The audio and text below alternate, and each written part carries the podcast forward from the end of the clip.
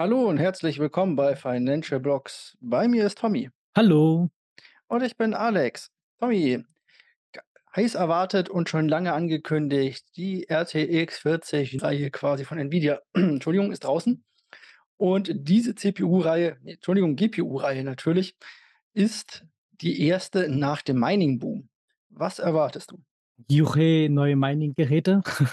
Das wird man nicht mehr irgendwo lesen, glaube ich, weil ich gehe stark davon aus, dass die Nachfrage nach diesen Geräten zurückgehen wird. Also auch weiter, das hat man ja jetzt schon gesehen. Ähm, aber da kommen wir später auch noch drauf, wie es denn jetzt mit der aktuellen Generation aussieht, weil da bre brechen auch schon die Preise ein. So viel schon mal vorab.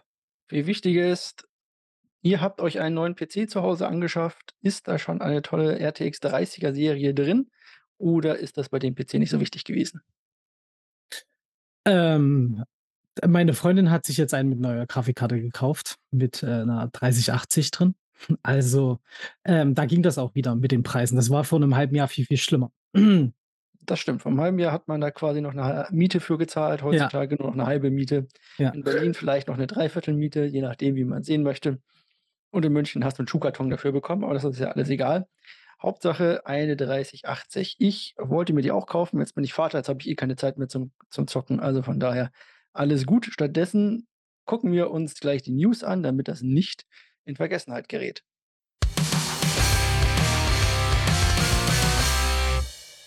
Und in den News dreht sich ziemlich viel heute um Ethereum. Wir haben den Merch hinter uns und deswegen alle Hände voll zu tun, hier um über Ethereum zu reden. Etwas, das nur bedingt mit dem Merch zu tun hat. Und zwar hatten wir ja gesagt, dass es Probleme geben könnte beim Ethereum Name Service, also dem äh, der Domäne .eth hinten, die von Ethereum angeboten wird, oder die dort drüber angeboten wird, über das Ethereum-Netzwerk. Und die ist wieder unter Kontrolle. Ich weiß nicht, ob der Kerl, der im Knast ist, irgendwie seine 12 Passwörter oder seine 12 Wörter vielleicht irgendwie freigegeben hat, um die weiterzukaufen oder irgendwie so was. Aber auf jeden Fall scheint dort alles geregelt zu sein. Also können wir jetzt auch wieder schön eth.link oder wie auch immer kaufen und unsere eigene Domäne damit aufziehen. Genau. Das ist, äh, sehr, sehr glatt gegangen noch mal am Ende. Also, das wurde ja über 'ne einstweilige Verfügung durchgeprügelt, die ganze Geschichte. Aber hat scheinbar funktioniert und, äh, deswegen ist alles wieder beim Normalen. Was vielleicht dann weniger normal ist, ist jetzt, äh, Ethereum generell.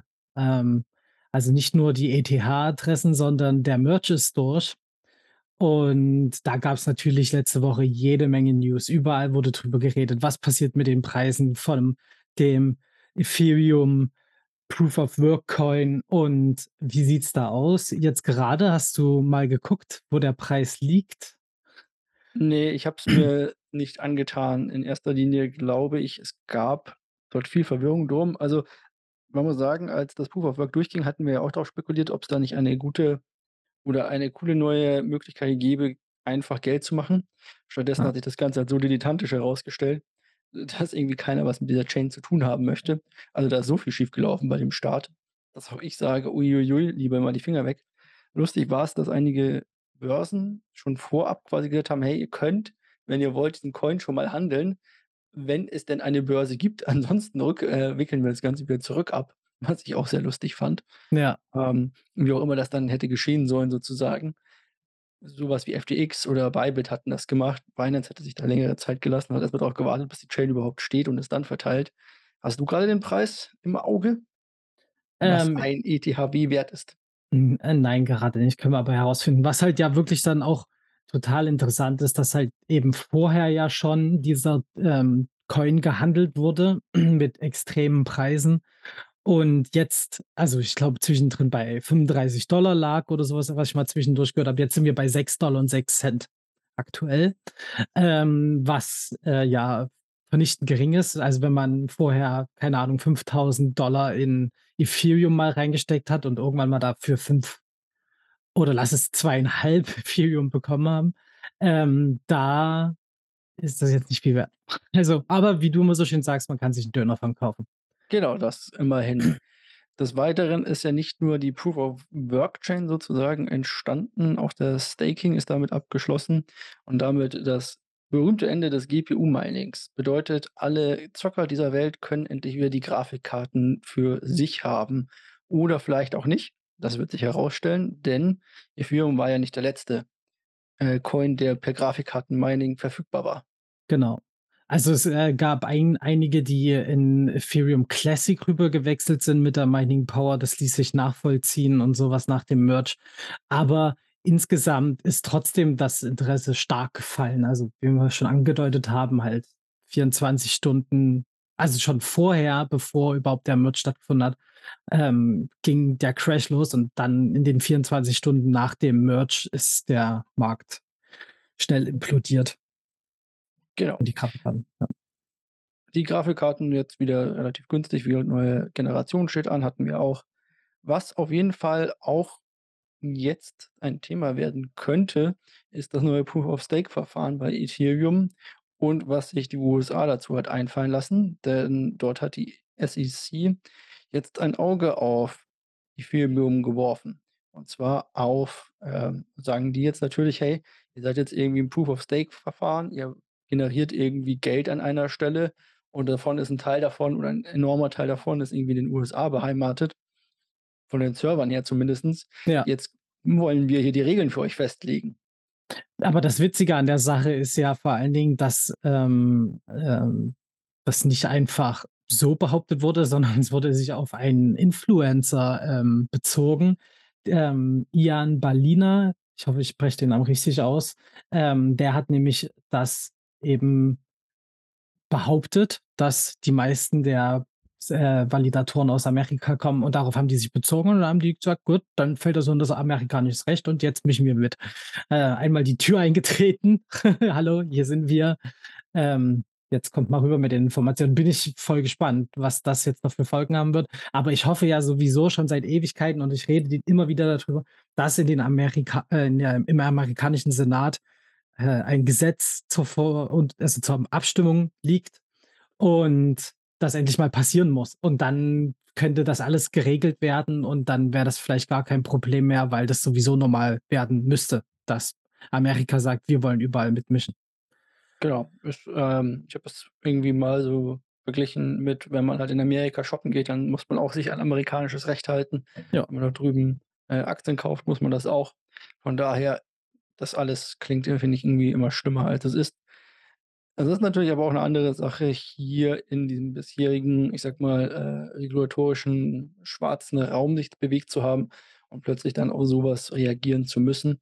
Bin gespannt, wie die Ethereum Foundation das handhaben wird, ob die sagen, naja gut, nö, wir sind ja gar keine Firma, sondern nur eine Foundation. Ihr habt uns gar nichts und wir sitzen nicht mal in den USA sozusagen. Ich bin Ja. gespannt. Gespannt dürften wir wahrscheinlich auch sein, was der gute Terra-Gründer Dokwon zukünftig macht, denn der befindet sich auf der Flucht oder er befindet sich nicht auf der Flucht. Im Prinzip ist es ein bisschen unscheinbar. Also, ich habe mitbekommen, dass ein Haftbefehl gegen ihn erlassen wurde. Daraufhin hieß es, er ist irgendwie weg. Dann Ja. twittert er: „Ne, ich bin gar nicht weg.“ Und daraufhin lässt Südkorea einen internation ja, einen fast internationalen Haftbefehl quasi gegen ihn, äh, ausstellen. Was ist denn nun Phase? Weißt du das? Ähm, ja, na, auf jeden Fall darf er jetzt offiziell Südkorea nicht mehr verlassen. Das ist Phase, das, äh, steht überall. Interpol ist mit drauf angesetzt, was halt auch so eine so eine Aussage ist, die man erst mal treffen muss. Ist wieder in der Woche, nachdem der Haftbefehl kam, absolut viel passiert. Und, äh, genau, Do Kwon hat aber natürlich f also vorher bevor jetzt Interpol eingeschalten wurde, hat er gesagt: „Ja, wir arbeiten voll zusammen“ und hat es über Twitter geschrieben, wie du schon sagtest. Und das ist so unterhaltsam. Das ist also, keine Ahnung, kann man sich auch sonst irgendwelche Promi-Serien oder Filme angucken oder so. Das ist absolut unterhaltsam. Ja. Also, er ist fast auf der Flucht, darf auf jeden Fall aber Südkorea nicht verlassen und sollte er das tun, wird Interpol ihn Ja. weiterhin jagen Reis. Reisepass ist nicht mehr gültig. Also, theoretisch gesehen darf er offiziell an keinen Flughafen mehr rein und rausgehen. Vielleicht fliegt er über die Grenze nach Nordkorea, wer weiß. Ja. Das ist zwar nicht gerade wünschenswert, aber mal sehen, was er sich noch alles einfallen lässt. Ja. Einfallen lassen lässt sich MicroStrategy auch ein bisschen was, denn MicroStrategy kennen wir vor allem aufgrund dessen, dass das eine Firma ist, die eigentlich ihr komplettes, äh, ihre kompletten liquiden Mittel eigentlich in Bitcoin anlegt. Und das immer mal wieder und immer mal wieder. Und jetzt haben die's wieder getan. Und zwar haben sie 301 Bitcoin nachgekauft und dafür einiges an Aktien veräußert, sozusagen. Ja, die haben da ordentlich abgestoßen und bei 'nem Durchschnittspreis von 19.851 US-Dollar haben sie 301 Bitcoins gekauft, was, äh, absolut guter Durchschnittspreis ist für die für die Menge. Äh, das ist schon echt nicht schlecht. Immerhin, Ähm, ja. genau. Also, und das halt vor allen Dingen trotz dass wir das gesagt hatten, äh, mit Michael Saylor, dass halt eben er da jetzt gar nicht mehr was zu melden hat und trotzdem solche Sachen gemacht werden. Also, schon in Ordnung. Genau, kann man weiterhin statt Bitcoin kaufen, auch einfach MicroStrategy-Aktien kaufen, die korrelieren so stark mit dem Bitcoin, dass eh schon alles zu spät ist. Ja. Ist eine Umwegslösung sozusagen. Eine Umwegslösung findet jetzt vielleicht XRP XRP, Ripple und die SEC. Irgendwann sollten wir vielleicht mal Werbung für die äh, von der SEC bekommen, also Geld von der SEC bekommen, so viel Werbung, wie wir für die machen. Jeden haben pro Woche 2 bis dreimal deren News bei uns mit drin. Ja. Könnten sie uns ruhig mal sponsoren auch, die netten Herren in den USA. Also, die SEC, die amerikanische Aufsichtsbehörde sozusagen, hat vor 2 Jahren, glaube ich waren das 2 oder 3 Jahre her? Ist ja auch egal. ja. Ist ja auch inzwischen egal. Äh, Ripple angeklagt und hat, ähm, damit einen Schrecken erst mal ausgelöst im gesamten DeFi-Bereich. Denn Ripple als Coin wurde dann als sogenannte Security gehandhabt oder sollte als Security gehandhabt werden. Und dieser Prozess zieht sich jetzt schon, wie gesagt, 'n paar Jährchen in die Länge. Und jetzt haben beide sozusagen ein 'ne Urteilsfindung beantragt. Das heißt, jetzt werden sich dann die Richter und die Geschworenen ich weiß gar nicht, ob's da Geschworene gibt, aber die haben ja immer so komische Schöpfengerichte da drüben, äh, zusammensetzen und dann ein Urteil dazu fällen. Es sieht wohl gar nicht so schlecht aus für XRP, dass die da heil rauskommen einigermaßen. Was ist deine Meinung? Gut, schlecht, weniger gut, weniger schlecht?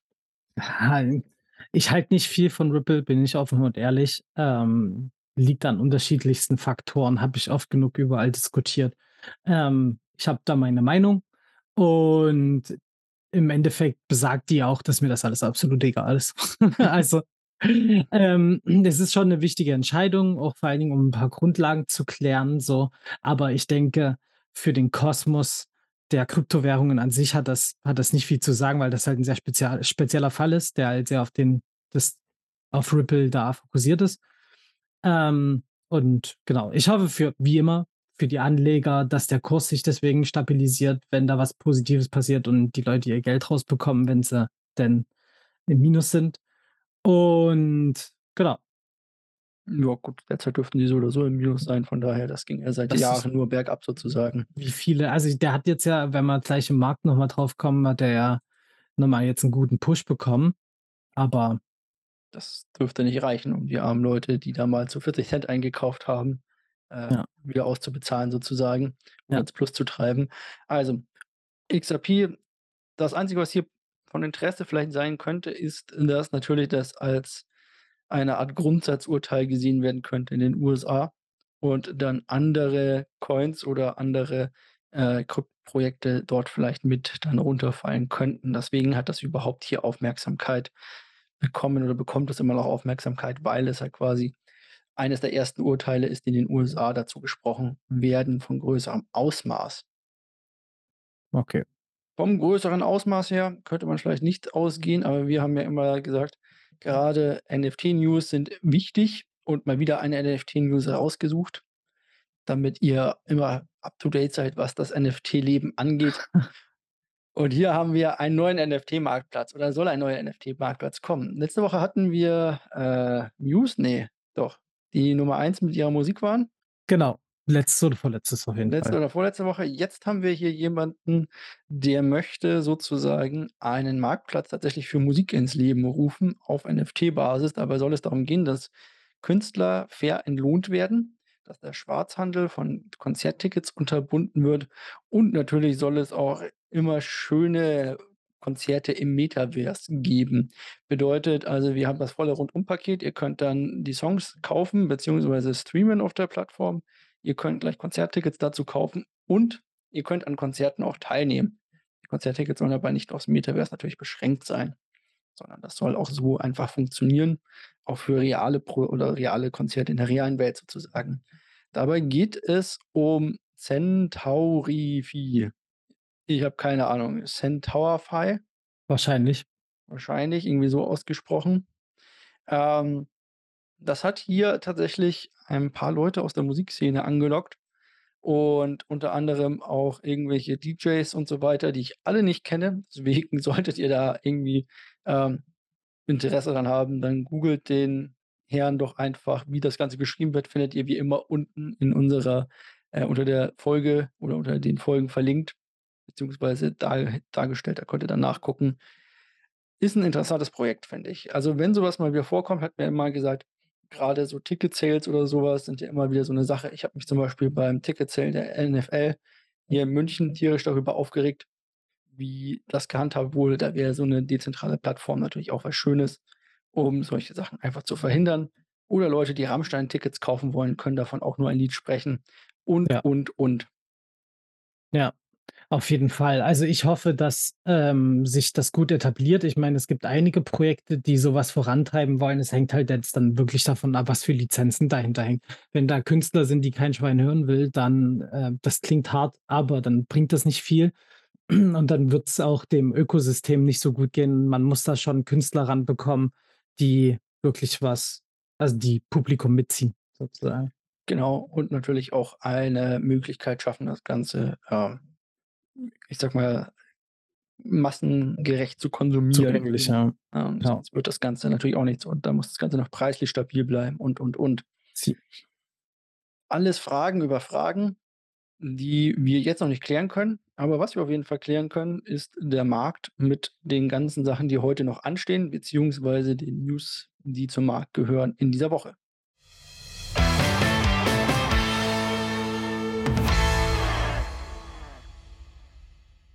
Unser Markt, ja, dümpelt vor sich hin, würde ich sagen, seit 'n paar Tagen. Ja. Es ist der Tag der Entscheidung, mal wieder. Es ist mal wieder der Tag des äh, in dem die Fed vor die Kameras treten wird, vor allem hier Jerome Powell, und uns sagen wird ähm, wie viel denn die Rate Hikes in den USA sein werden. 0,75, 1 %, 1,25, 0,5 %, wer weiß das schon außer den Herren von der Fed derzeit. Wir können alle nur raten. Was sind denn deine äh, ja, deine Befürchtungen dies hingehend? Ähm, ich hoffe auf 0,75, weil das meines Erachtens jetzt schon eingepreist wurde im Markt. Also, das bedeutet, die Leute bereiten sich drauf vor. Die meisten Umfragen mit irgendwelchen Wirtschaftsweisen oder so sagen, dass es 75 Basispunkte werden. Äh, und davon gehe ich jetzt einfach mal aus. Ich weiß, was passiert, wenn wir die 100 kriegen, nämlich dann wird's noch mal 'n kleinen Abverkauf geben. Aber wenn wir jetzt wirklich nur 50 bekommen sollten, dann, äh, könnte es sein, dass halt 'n paar Leute wieder ihr Geld reinschmeißen werden, was 'n kleinen Pump auslösen könnte. Aber mal gucken, wie's, äh, jetzt läuft. Ich gehe von 75 aus. Und du? Ich denke auch 75. Ganz ex oder ganz wichtig ist heute zu gucken auch also, nicht nur, wie hoch es sein wird, die 0,75, ich denke, die werden kommen, sondern auch, was die Fed im Allgemeinen sagen wird. Wie weit möchte sie das Ganze noch treiben? Man darf nicht vergessen, wir sind quasi vom Anfang des Jahres bei 0 % Leitzins auf mittlerweile dann 3 Komma irgendwas, 3,75, 3,5, irgendwie so was geklettert. Ähm mir müsste jetzt ich habe jetzt tatsächlich komplett den Überblick verloren über die Rate Hikes. So schnell ging das. Ja. Das ist ein enormer Anstieg.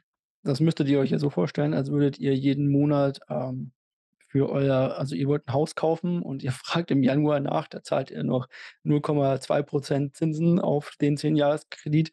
Im nächsten Monat fragt ihr nach, da zahlt ihr dann schon knapp 'n Prozent. Im übernächsten Monat sind es dann schon 2 und so weiter. Also, das geht wahnsinnig schnell, dieser dieser Anstieg.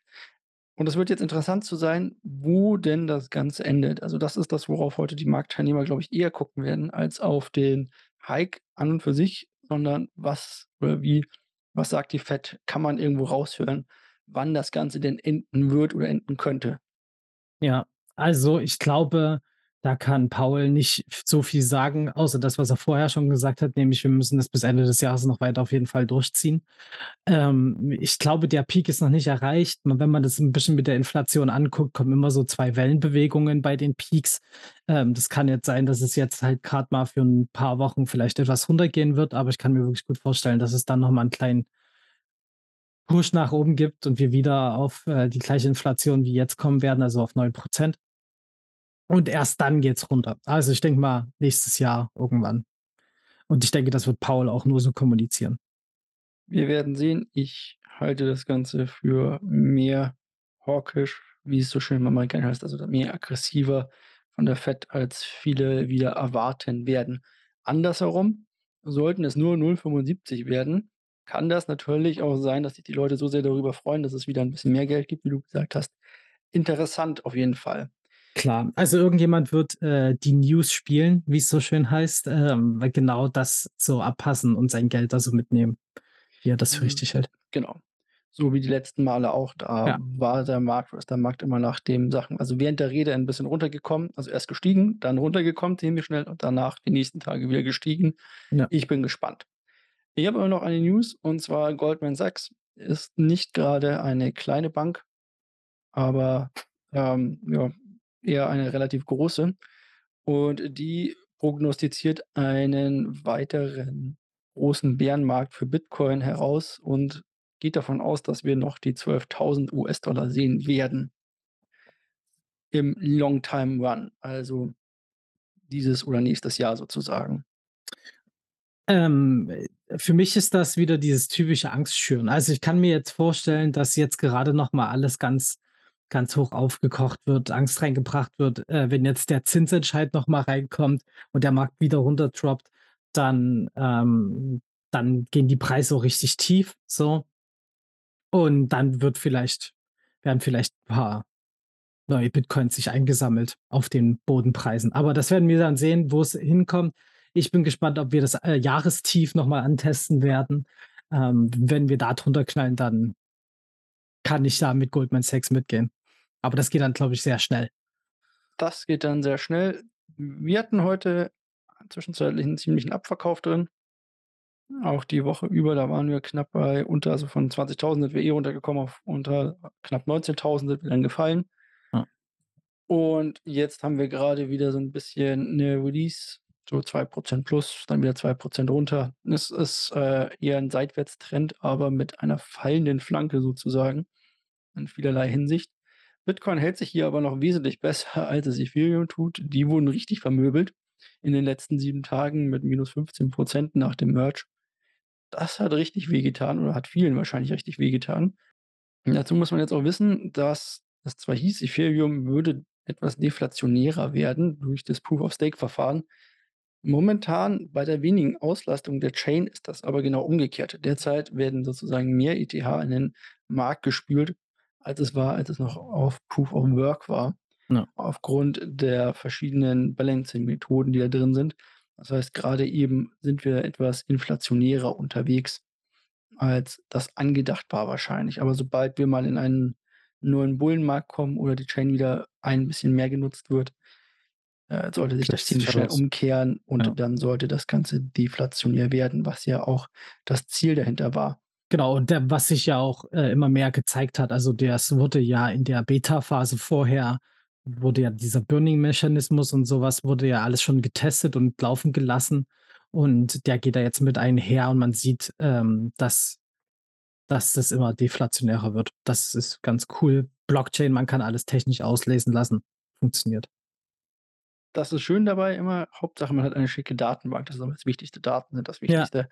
Jetzt kommen wir zum Gewinner der Woche vielleicht noch. Hast du neben XRP, Chiliz und Apecoin irgendwas anderes gefunden, was nicht totale Grütze ist? Also, Chiliz Wieso nicht, denn aber wieso denn so wertend? Also, Chiliz nicht. Chiliz kann man tatsächlich als 'n gutes Projekt ansehen, aber der, äh, Apecoin und XRP haben wir da vielleicht noch irgendwas anderes, Stellar könnte? hat sich halt auch noch ganz gut gemacht mit 10 % jetzt in der Woche ungefähr. Ähm, die also, ich weiß nicht, warum die gestiegen sind, aber, ähm, genau, die tingeln jetzt auch mit unter den Gewinnerplätzen Na herum. gut, ähm, chillig 23 % die Woche. Ja. Die machen vor allem, äh, NFTs auf für Sportvereine. Soweit ich Ja. weiß, hatten die einen Deal abgeschlossen, auch wieder mit der NFL und einer Plattform. Von daher vielleicht dieser Anstieg mit, aber generell wurde diese Woche viel NFT gespielt im Großen und Ganzen.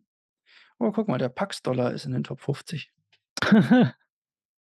Wie mir grade auffällt, die ganzen Stablecoins werden nach oben getrieben, grade eben. Ja, Schick, ja. schick, schick, könnte man dazu sagen. Schick, schick, schick. Na ja, gut.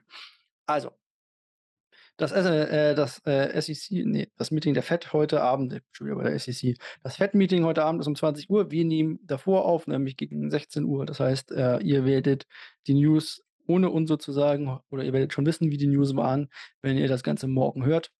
Heute hört für euch oh Gott. Also, wenn Martin, wir ihr's müssen anhört, ist es schon. Wenn wenn ihr's anhört, dann ist es schon vorbei und wir hoffen alle mal, dass es, ähm, so glimpflich abgelaufen ist. Und ich hoffe sonst, dass wir jetzt, äh, auch noch 'ne gute Restwoche haben und wir uns dann in den nächsten Tagen wieder se hören. Martin, wir müssen zurück. Wohin? Zurück Ja. in die Zukunft. Ja, schöne Restwoche und dann bis nächste Woche. Tschau. Tschüss.